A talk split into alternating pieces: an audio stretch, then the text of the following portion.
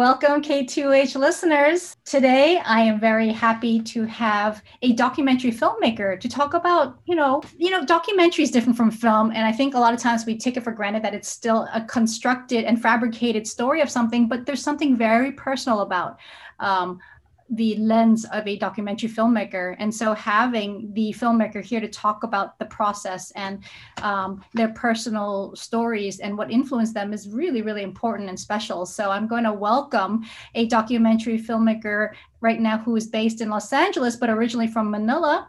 Uh, drama, Drama del Rosario. Welcome, Drama. Hi, glad to be here. Thank you, Crystal. So, yeah, thank you for your time. Now, um, for people who don't know, I'm just going to briefly introduce a little bit of your work, and then hopefully you can maybe tell us more about what you want us to know. Um, your personal documentary that was released last year, I'm Okay and Neither Are You, uh, addresses sexual assault and trauma from a gay couple's perspective.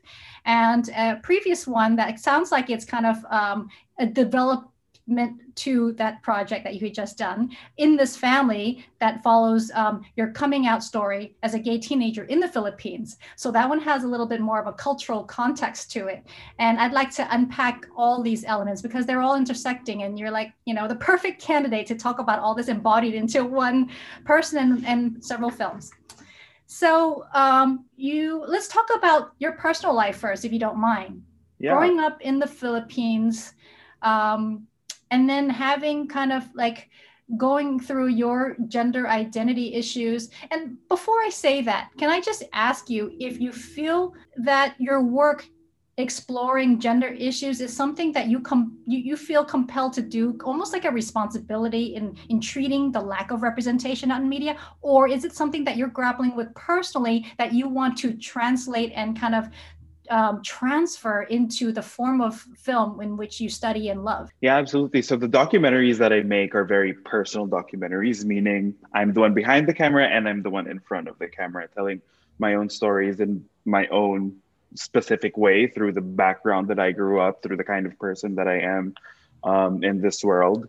Um, and those are the documentaries that I do. In this family covers my coming out story when I came out as a gay teenager in the Philippines, and I'm okay. Neither are you deals with my relationship um, and my own mental health and my how my mental health he- affected my relationship with my boyfriend. So those are, you know, being very personal, being very intimate in front of the camera is the kind of documentaries that I do, and in terms of making these kinds of you know personal documentaries from a queer Filipino, you know, non US citizen perspective um, is a mixture of me wanting representation and me just finally having the chance to talk about these things that I never really had the chance to talk to when I was talk about when I was growing up in um, Manila in the Philippines. So yeah, it's really you know a mix of both.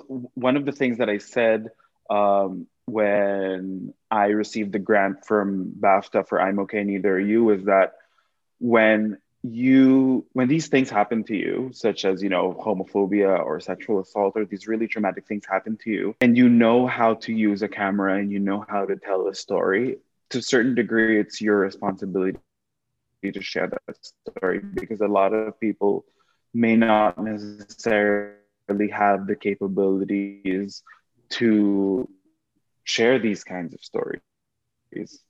For sharing the story if you can and if you have the skills. Um, so yeah. Yeah. So um Hello, so bring us back to there? your i think you froze a bit oh, there. Yeah there's a little glitch there. Um let's bring it back to your childhood in the philippines yeah. you know um, you know, in Hawaii, it's a very Asian dominated place, so it's not something unusual to talk about, you know, um, Asian influence in your work, right? But in the larger US, it's like it's a it's a deal. Like you have to justify yourself understanding what your identity is and what's shaped you and all that stuff, right? Here it's the norm. So um, bring us back to the Philippines in in your kind of like did you live did you grow up in the city? Were there influences or situations that kind of brought your attention to what binary world you grew up in and why you felt like you didn't fit in and you know those things that you addressed? Absolutely. Great question. Um, I was born and raised in Manila in the Philippines specifically Quezon City.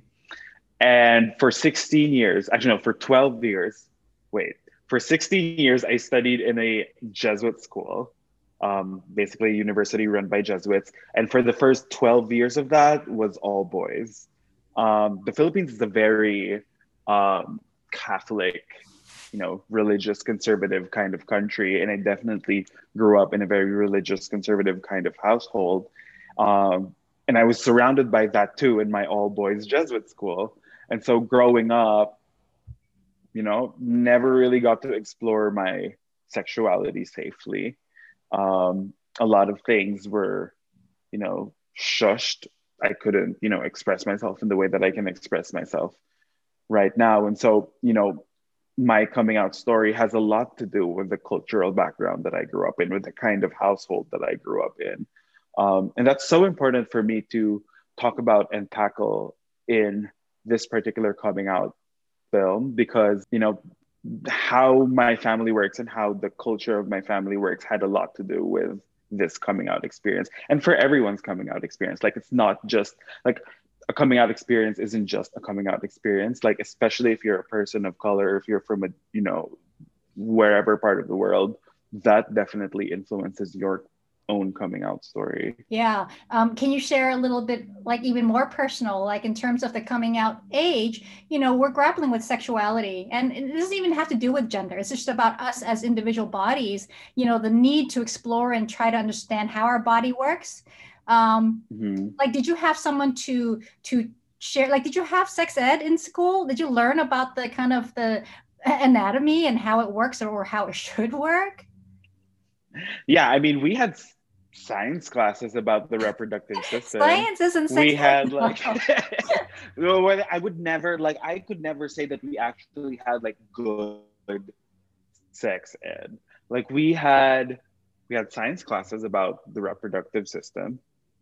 We had like a guidance counselor come every one like come like once a semester to our class to talk about like puberty and like you know masturbation and like all those random things for like one hour but never really like they normalize it proper like healthy kind of discussions a lot of the things that i learned were from like google searches or or you know some random thing that I would stumble upon online. Yeah, and like it, which just that you know the the, the lack of discussion about the it was very Jesuit school, you know. They, they, they just they just don't tackle those kinds of things, unfortunately. Yeah, so I guess Hello, you learn outside. I, I know it's a little bit glitchy and frozen. Can you hear me now?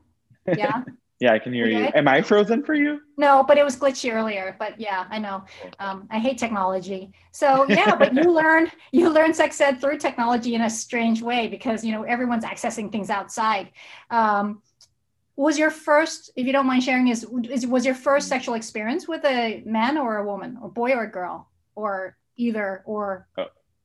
it could be any, right? It yeah. was with the it was I think it was with like a boy in like the bathroom of the library.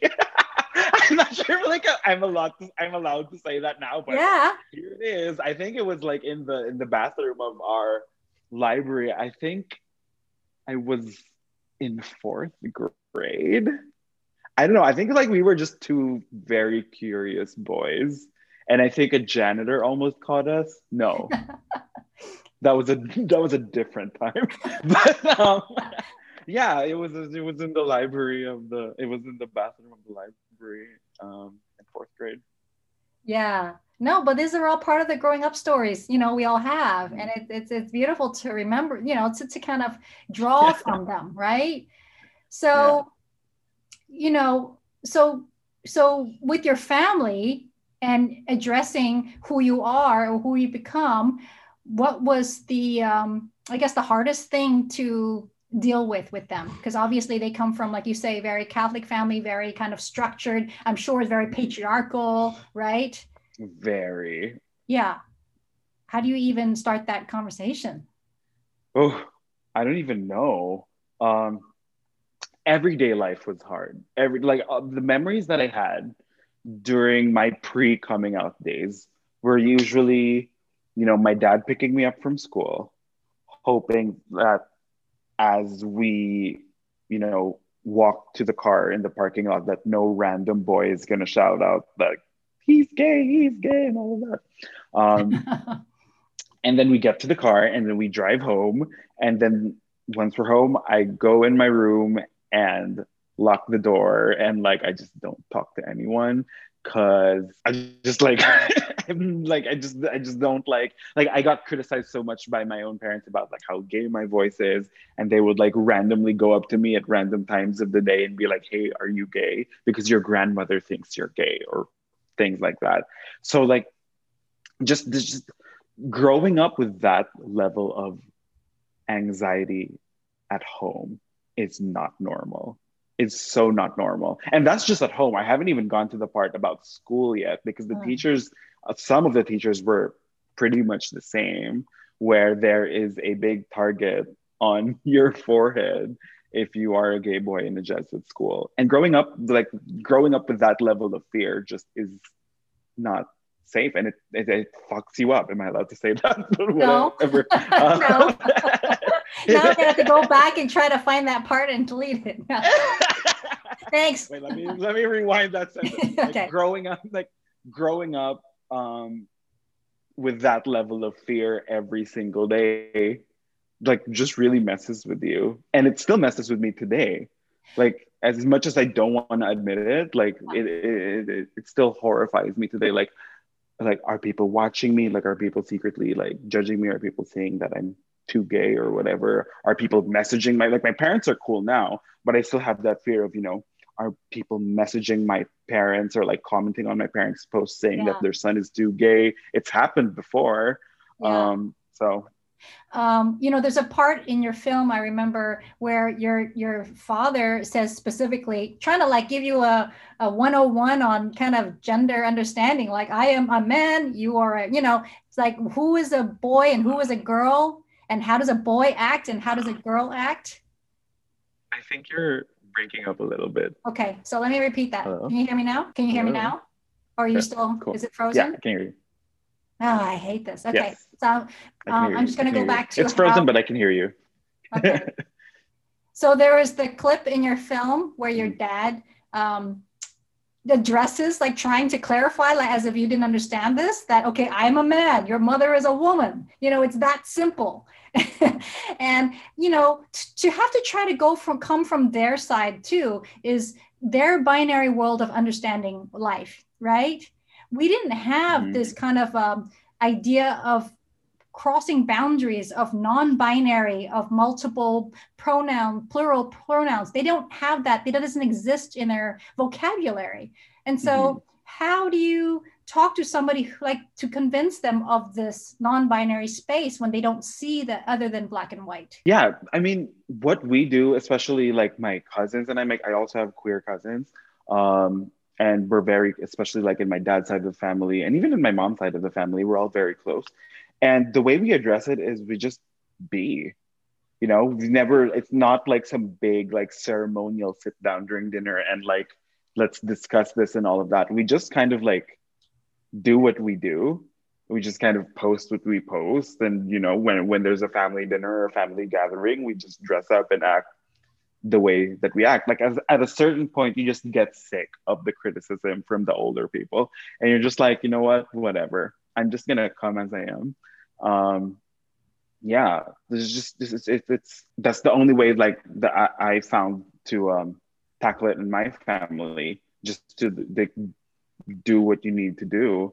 Um, and it's so great that you pointed out that, um, you know, that some of these things, you know, they don't exist in their vocabulary and all of that. And they're also like external factors and like pressures for my father. You know, I am the only son of an only son. My dad is the only son in his family. So technically, like the bloodline will be carried through me and that's like a lot of pressure on me and a lot of pressure on my dad um, and see those are the types of things that did not kick in or like settle in my head until a little bit after i came out. Um, and so how much are I mean, those just cultural... as, you, as time passes you start to understand things from their perspective. Yeah. But understanding yeah. is in one thing. Understanding their perspective is one thing but to um, include that into who you are. Like how much of that cultural preservation kind of the need to carry on the bloodline and the generations you know all that stuff. How much do you think your filipino um, culture is so uh, uh, you know uh, how much do you how much do you yeah how much do you weigh that into your decisions in life now? So for example do you plan to do you want to have kids um, is that and that's is that because for your parents or is it for you? And how much of it is a cultural decision and how much is it a personal decision? That is a really great question that i have been thinking about a lot and this is kind of the first time that i'm actually verbalizing all of this but a big part of me kind of doesn't want to have kids at least right now because only now am i realizing my traumas you know all realizing you know some things in my mental health. And I am just so afraid to take care of a little baby and pass on my trauma, my unprocessed trauma to a younger child. Because, so right now I'm 26. My mom had um, my older sister, I believe, at 24 or 23. So my age right now is my mom's age with two little kids, right. you know. And I'm starting to notice patterns of behavior in myself that are similar to my mom. You're becoming your mother. I'm literally becoming my mother. And oh my God, this is so embarrassing. I'm literally becoming my mother. And with that comes the way I react to things, such as um, cleaning the apartment or something like that. Um, you know, when I was a kid, uh, my mom would tell me and my sister, like, clean this and all of that. And like, why are you so messy? And why don't you like my taste in furniture and like home decor and all of that? And as little kids, you think, you know, like, what's wrong with me? I'm so messy. Like, my, my mom doesn't love me and all of that. And now I'm realizing that maybe my mom just had, you know, maybe some kind of OCD tendencies that she was projecting onto us. Yeah. And I am so afraid of doing that to my own kids if I have kids. Oh, it'll you know? probably happen. I'm just telling you, that's how it works. Everything you don't want to happen is gonna like come back to everything you don't want. But, yeah. but yeah, basically, like I am just so afraid of like passing on unprocessed trauma to another generation, um, especially since I'm noticing these patterns of behavior that yeah. I got from my parents at this yeah. age. Yeah, no, but I think you brought up a very good point is the impact trauma has on a person and how much psychological scarring that actually um, never really ever disappears and what triggers it to come back is something so um, i'd like to get to trauma and, and sexual assault a little bit later when we talk about your film. Welcome back to K2H. I am talking to Drama Del Rosario, who is a documentary filmmaker, and we've been talking about um, drama. We've been talking about your personal life in the Philippines, but let's move on a little bit more into your uh, filmmaking career and kind of how you address issues with um, sexual identity and sexual assaults, particularly because that's a sensitive one um, in your more recent film called um, I'm Okay and Neither Are You. And I love that contradiction in the title. So, um, yeah, let's talk about this. I this okay. How do we even start talking about sexual assault? yeah. You know, there's a lot going on there. How do you mm-hmm. usually begin with this topic? That is a really, really good question. And the the way I started even talking about this was a long process filled with tears and like long emotional conversations because it's hard to talk about. It's so like when I was initially um, making this film, I made this film as my thesis for my master's degree. Um, because I mean, I was looking at our thesis calendar and I saw that um, June 2019 uh, would be when we would be filming the bulk of our thesis. And I was exploring other documentary film ideas, you know, other suggestions and other topics for that. But I just could not I, I just could not get myself to make a film about something else, knowing that June 2019 would be the one year mark of this horrible thing that happened to me last year, um, June 2018. Uh, and j- j- that just kept like picking on me and picking on me. Like I just could not come to these film brainstorming meetings anymore and not address this. Um, and it took like months before I actually like said, okay, my film needs to be about this. Um, so it's basically controlled your life in a sense that it's like it honestly did. You see, right? Yeah. It honestly did. Like I just, it's hard to focus on other things when that is in the back of your head. It's really, really hard, you know. And it's, it's you try to like cover it up with you know thinking about other issues and thinking about other work related things and and things like that but uh, these you know triggers come from everywhere like you don't even like someone could a stranger could literally just be sitting on a chair and that could be triggering for you like you never expect when it's going to come. And at a certain point like the bubble is going to burst if you don't talk about it. So for your process of reckoning with it did you need um, like how soon did you like seek support or recognize that you needed to talk to somebody? And you know how did you kind of transfer this kind of this this this really toxic and um uh, and and and you know dangerous kind of psychological space. Yeah so in the holidays of 2018 you know that was really you know the peak of when things were really like eating up in me. Like I, I, I talked to a bunch of other people that you know this sexual assault had happened to me but i just never really went into detail of how much i thought about it every day and how the way people speak to me would trigger memories of that person who did that thing to me. Um, and over the holidays like i just started sending my boyfriend like very suicidal kind of messages which prompted him to you know call the call the emergency services. And so i had to spend you know i had to spend a couple nights in uh, the psychiatric unit of a hospital.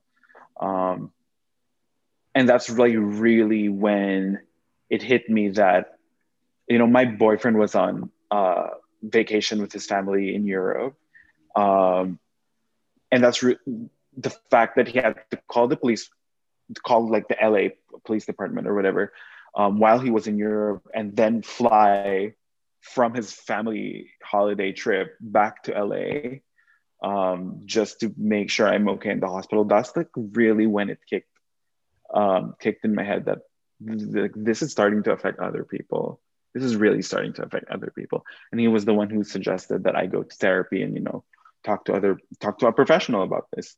And I was hesitant at first. I didn't really you know feel the need to talk to someone on a weekly basis but also you know i was an i was an international student with no source of income like the the the, the, the cost of therapy really intimidated me at that mm-hmm. time um, but then the more i saw my mental health affecting his mental health um, the more you know the more i felt like it was necessary for me to talk to someone yeah.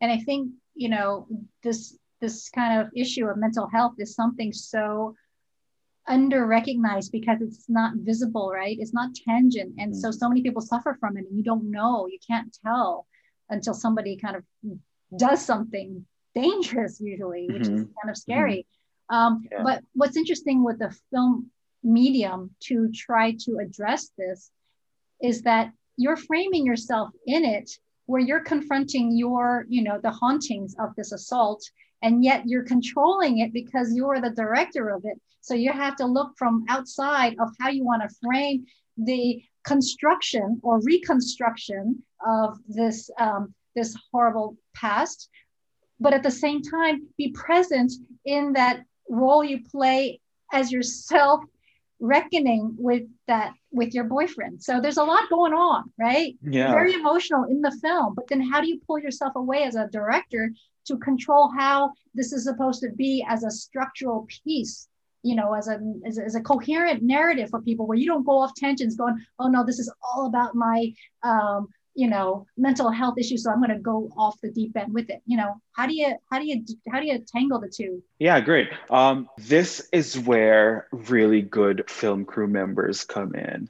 I really made it a point that for this particular documentary that deals with such sensitive topics that i don't just get a film crew that's like talented. Like i wanted a film crew that's talented and skilled but also people who i trust people who are my friends who I've talked to before, people who have seen me cry in real life. Um, because I know that one, I trust them enough, even though a camera is there. I trust them enough to open up and talk about, you know, the, yeah, talk about super, super difficult things. You know, the the concept of safe space for me has all has never been like a, a space void of discomfort but instead it is a space that is so uncomfortable and yet you trust the people enough in that room to talk about these uncomfortable things. And that for me is where a good film crew really comes in. And then another thing that i did with them they know me so well and they know how my brain thinks and basically you know i was talking to victoria. Victoria is the one who did the interviews for the documentary. She is the voice behind the camera. When you see me on camera when you see chris my boyfriend on camera i told her you know here's a list of questions that you can use as a guide just so we can chronologically trace how everything is happening for the film. But you know my train of thought. You know me well feel free to catch me off guard and grill me and like rearrange these questions and throw in some scary questions in there um, just so we can like get to the bottom of this and see what's really happening and i'm so glad that they did that it's so important for me to have these kinds of people rallying behind me and, yeah, making no, a kind really of film. a good thing. But when you were there in that position to um, to confront your partner how um, conscious were you of the cameras? Like how performative was it for you to kind of uh, express what was happening to you you know a while back and reliving that trauma? These are the kinds of things that i don't think i would normally talk about on a regular day with with my boyfriend. Like like when we're sitting on the couch having dinner or watching a show like these are not the kinds of conversations that we have. And when there's light when there are lights there when there's a camera there like that is an invitation to talk about these things when you consciously know that there's a film and when you know that people are going to you know watch this and it's an opportunity for you to share your story because like if you if you yourself don't share your story in that kind of environment where you can trust the people there and you can you know pretty much like hold the story other people are going to share are going to tell your story in a kind of messy way and not exactly in the kind of way that you would want to have that story told and isn't authentically the, the what happened to you so having the camera and the lights there um, is an opportunity. It, it, it, it's it's your chance to talk about these kinds of things. Yeah. And knowing that other people are going to watch it as well. You're literally um, shining light on the subject. It's literally, yeah. uh huh. Literally, yeah. Yeah, yeah.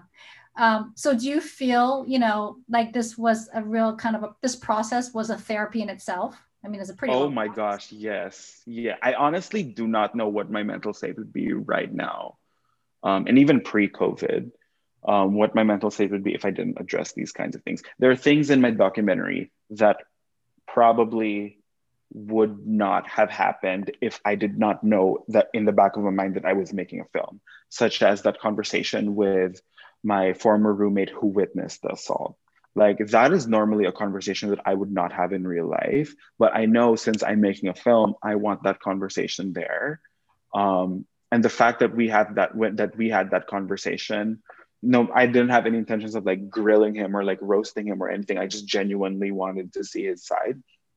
Um, the fact that I was making a film gave me an opportunity and the courage, pretty much, to ask you know what his side was and even the conversations with my family like the phone calls that i had with my family that are also in the film like calling up my parents and telling them hey i'm halfway around the world and i just went through a sexual assault. Like that is not something that I would do on a regular basis. But I felt the need um, to put that in the film because I know other people are watching this, and I know a lot of people are going to gain things from seeing my reaction to telling them, seeing my parents' reaction to hearing that, um, and just like overall, you know, showing that these conversations can actually happen you know? Yeah. i feel like it's so hard for people to have these kinds of conversations because they don't have examples for them. Like they don't see it out there in the world. Like they don't know how to structure these kinds of conversations with their family or with their friends because they don't see examples of these out there in the world.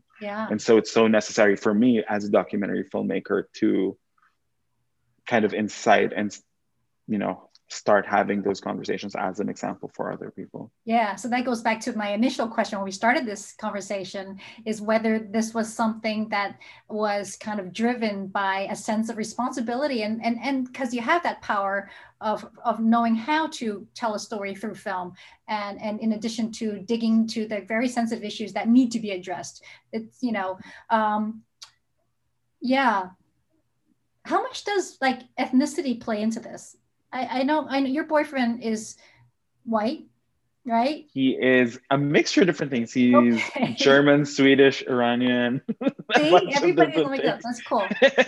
okay, so did your parents have an issue with you dating a non-Asian person? Let's hear a little bit about that kind of element in your personal life. I don't think it was ever like an issue because, like, I, I, I this is like I think this is the first like actual serious like Chris is like my first ever like actual serious relationship. Like I've had boyfriends before, I've dated other people before. But he's like my first ever relationship. Or white? Well, I'm sorry to. Um, they're usually they're, they're they were all Filipino. My previous boyfriends because they were basically like in the Philippines. Okay. Um, except for one who was in Canada, but he was also like Filipino.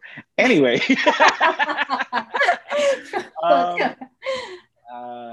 yeah so like it, it was it was it was never an issue for them only because i feel like this was the first time they ever saw me in the context of a relationship um they okay but I know just asking just... because race is such a a trigger issue right now right you know mm-hmm. like for me being asian growing up my mom used to always say not always, but she would say things to me that still shock me today about how I can date anyone I want as long as they're not black. And I'm like, whoa, you cannot say that today, you know? Mm-hmm. And the fact that she said that, where did it come from? You know? Um, so grappling with concepts of who people are and what attracts you to a person and what doesn't attract you. I just wonder if that kind of comes into play in your sense of, um, you know, relationships and things like that. You know what really what I really really found interesting, which is also I think a cultural thing, is that when I was going through, you know, debating whether or not I should go to therapy and, you know, being yeah. afraid of getting mental health services, Chris and even his family were really encouraging me to do it. Um, and that's just something that I never got from my own family. Like mental health is not even something that you talk about, sometimes even made fun of in Philippine media and there are recent oh, yeah, examples yeah, yeah. of that. Had some issues um, that, right? Yeah, so like the so it was really like unusual for me in a good way to hear my boyfriend and his family like saying, you know, there are mental health services around you. If you need help, go get help. Um, if you need, you know, personal experiences from other people, I can connect you to this person who went through this thing. And I was like, oh my gosh, like what, like you're recommending resources to me like i never like yeah i had never experienced thing. something like that too like in the like we just don't do that yeah. back home and we should start doing that back in yeah. the philippines yeah now there's a lot of kind of taboos within asian cultures that you kind of have to work with right and i think race is one of them color is one of them that nobody wants to address because nobody wants to think that they are racist against other um, you know types of people based on color. Um, just to wrap it up with a little fun hypothetical, let's just say you and your boyfriend were to want to get married and have kids, right? Let's just say, I know you're young, too young to even think about this now, but I'm just throwing it at you. So, taking in that cultural element, if you were to adopt or or uh, have an uh, what do you call that surrogate? Do you are you gonna want like a Filipino baby? Are You're gonna have, want like a European? you know, what are those? You know, See, you never thought about that, right? I don't, I don't, hello, can, can you hear me? Yeah. Can you hear me? Yeah, it's just a little jittery. Yeah. Maybe I asked the wrong question and it's like freezing us on purpose. Frozen. You're frozen now. Wait, can, wait. Hello? Uh, Can you hear me? I do. Yeah. Can you hear me? Yes, yes, yes. Can you hear me? You're frozen, You but hear I can hear you. Yeah, cool. Um, anyway, it's recording on QuickTime, but I'm not. I'm not trying to like evade the question. you don't have to answer it. um, um, I don't even know. I can't. I, I I honestly don't know. I don't. I I, I can't even keep like a house plant alive. so let alone like another human being. Um, It's a know, that's a really good question. That's a really, really good question because, like, honestly, there's a part of me that is so afraid of having to raise a child that is going to go through a world that has racism. Like, that is so terrifying to me. That is so terrifying to me. Um, whether or not that will account to the future, I don't know. we have it All on recording. yeah. All I know is like I have to learn how to keep a house plant alive first before I even consider like raising a child. Fine. Start that first, then come back to me when you think of those things. Um, just to wrap it up, then, is there anything you wanted to share based on your experience in grappling with such sensitive personal issues uh, for people who have had uh, situations like this or have have friends who are going through something similar? What are some suggestions you have in um, confronting uh, and dealing with sexual assault? Definitely like don't keep it in, or at least when you feel like you're finally ready to talk about it, you know, please talk to someone. Please don't let it, you know, brew up inside of you and, you know, don't don't wait for an explosion or anything. Like don't a lot of people i feel like are waiting for like escalating behaviors or like escalating trends in their in in in their mental health or whatever. But i just feel like you don't have to wait that long. If you need to talk to someone um, talk to someone. And you know specifically for like artists and filmmakers who want to you know get their story out there i definitely like encourage you. Definitely definitely. Especially if you're um, in a situation where you have the platform to talk about these kinds of things. A lot of things that you know i i, I think about a lot are you know would i be able to share the story if i didn't have access to like equipment would i be able to share the story if i knew the actual identity of the person who did that to me because i don't know the identity of that person and that while that's a horrible thing that also you know kind of helped me gain the courage to tell the story because I know I'm not directly pinpointing one person, which will have its own legal implications. So, you know, if if if you're in an opportunity to talk about it, if you're if, if you're in a you know, if you have the opportunity to talk about it, and if you're in a situation to be able to talk about it, please do. Um, a lot of people would really benefit just from you talking about it. Yeah. Um, Yeah. No, thank you for sharing that. Um, any, um, you want to share anything about new projects you're working on? Yeah. Um, so I a bunch of different projects, honestly. but um, in this family, in, in terms of my current films, in this family is available on PBS platforms for free. That includes the PBS app, the PBS YouTube page, uh, the PBS Short Film Festival uh, website. So feel free to watch the film. It's also available on the on TFC or the Filipino channel to all the subscribers. Um, I'm okay. Neither are you is doing a bunch of um, screenings uh, throughout the year. I, I love doing screenings for schools and you know students. Uh, so hit me up if you want to do a screening. Um, and in terms of my up- upcoming projects, I have I think I have like two major ones. So one is called uh, is a short uh, documentary style narrative film, kind of horror based. It's called Synonymous with, and I'm the executive producer for that film. The first film that I'm ever executive producing, so I'm really excited about that. It, I believe it's rolling out sometime in 2021. And then the other film is called Poster Child, which I'm really excited. So for my full time job, where I'm the lead video producer um, in a company called Believe Limited, wonderful production company here in LA that specializes in content for um, you know, communities with the rare diseases, specifically the bleeding disorders community. We are producing a documentary called Poster Child, which is a which is about the life of Ryan White. If people are familiar, he was a teenager who became a public figure after he was banned from going to high school.